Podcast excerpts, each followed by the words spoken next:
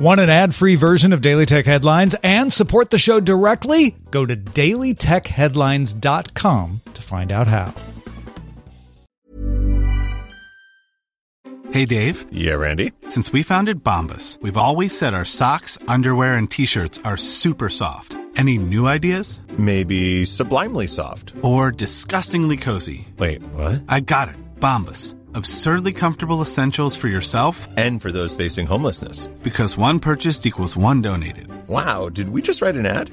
Yes. Bombas. Big comfort for everyone. Go to bombas dot com slash ACAST and use code ACAST for twenty percent off your first purchase. My business used to be weighed down by the complexities of in-person payments. Then, Stripe Tap to Pay on iPhone came along and changed everything. With Stripe, I streamlined my payment process effortlessly. No more juggling different methods. Just a simple tap on my iPhone and transactions are complete. What's truly remarkable is how Stripe caters to all my customers' preferences. Whether they're using cards, Apple Pay, or other digital wallets, Stripe ensures a smooth checkout experience every time. Setting up Stripe was a breeze, taking just minutes to get up and running.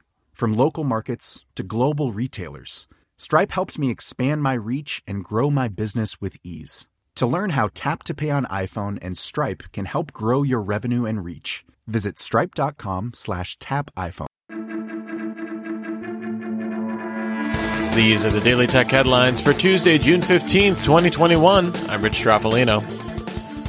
The U K's Competition and Markets Authority announced an official investigation into the mobile device ecosystem, looking into the dominance of iOS and Android and the control both have over app marketplaces.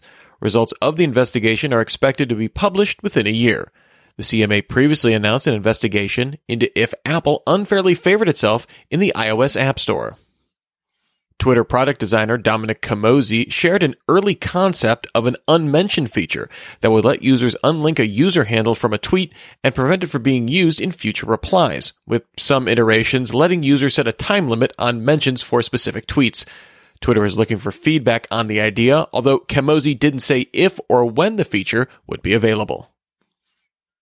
Thailand's Securities and Exchange Commission ordered cryptocurrency exchanges to delist meme coins like Dogecoin, as well as N F Ts, utility tokens, and social tokens that have no clear objective or substance within thirty days.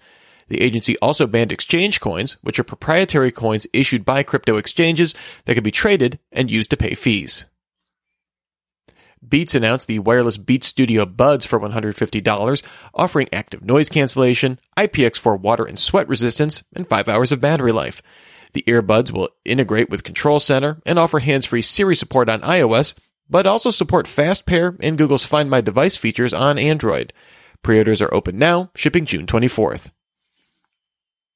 Zillow updated how it determined the value of home prices, now using a single neural network to determine all home prices in the U S rather than nearly one thousand variations of algorithms derived from local markets. The company says this will reduce price estimate errors by eleven point five percent in thirty regions in the U S, is now able to update price estimates daily, and will see the company expand the pool of properties eligible to receive automatic cash offers from Zillow to buy a home by thirty percent.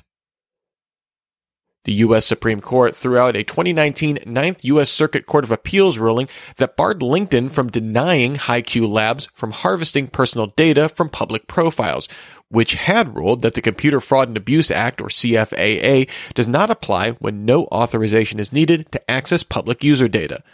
The ruling was sent back to the Ninth Circuit by the Supreme Court to reconsider in light of its June fourth ruling on the C F A A, which said someone could not be found guilty under the law for misusing information on a system they have permission to access. FedEx partnered with Nuro to test its self-driving delivery vehicles for last-mile deliveries. The partnership began in April with a pilot in Houston, but Nuro said the partnership was made for testing driverless vehicles on a large scale. The beta version of Apple Music on Android now includes support for lossless and spatial audio. The app also added an automatic crossfade option. Previously, users could manually set a crossfade up to twelve seconds from the end of a track. Razer announced a new version of its Blade fourteen gaming laptop, now including the eight core overclockable A M D Ryzen nine fifty-nine hundred H X C P U. It comes with either a ten eighty p one forty-four hertz or fourteen forty p one sixty-five hertz display, GeForce R T X thirty sixty, thirty seventy, or thirty eighty G P U options, and a claimed twelve hour battery life, shipping June fourteenth, starting at one thousand seven hundred ninety-nine dollars. Razer also provided an update on its L E D-laden Project Hazel N ninety-five mask. The mask will be released in limited quantities in drops, with the first drop scheduled for October, and has been upgraded with an anti-fog coating on its transparent components, although actual pricing for the mask has not been announced. Asus released the Chromebook Flip C M five, an A M D-based fifteen point six inch laptop described as a cloud-based gaming laptop starting at four hundred ninety-nine dollars.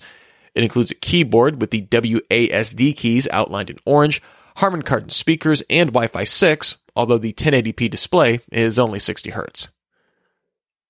Google sent out emails to some YouTube T V subscribers offering a free TiVo Stream four K or Chromecast with Google T V.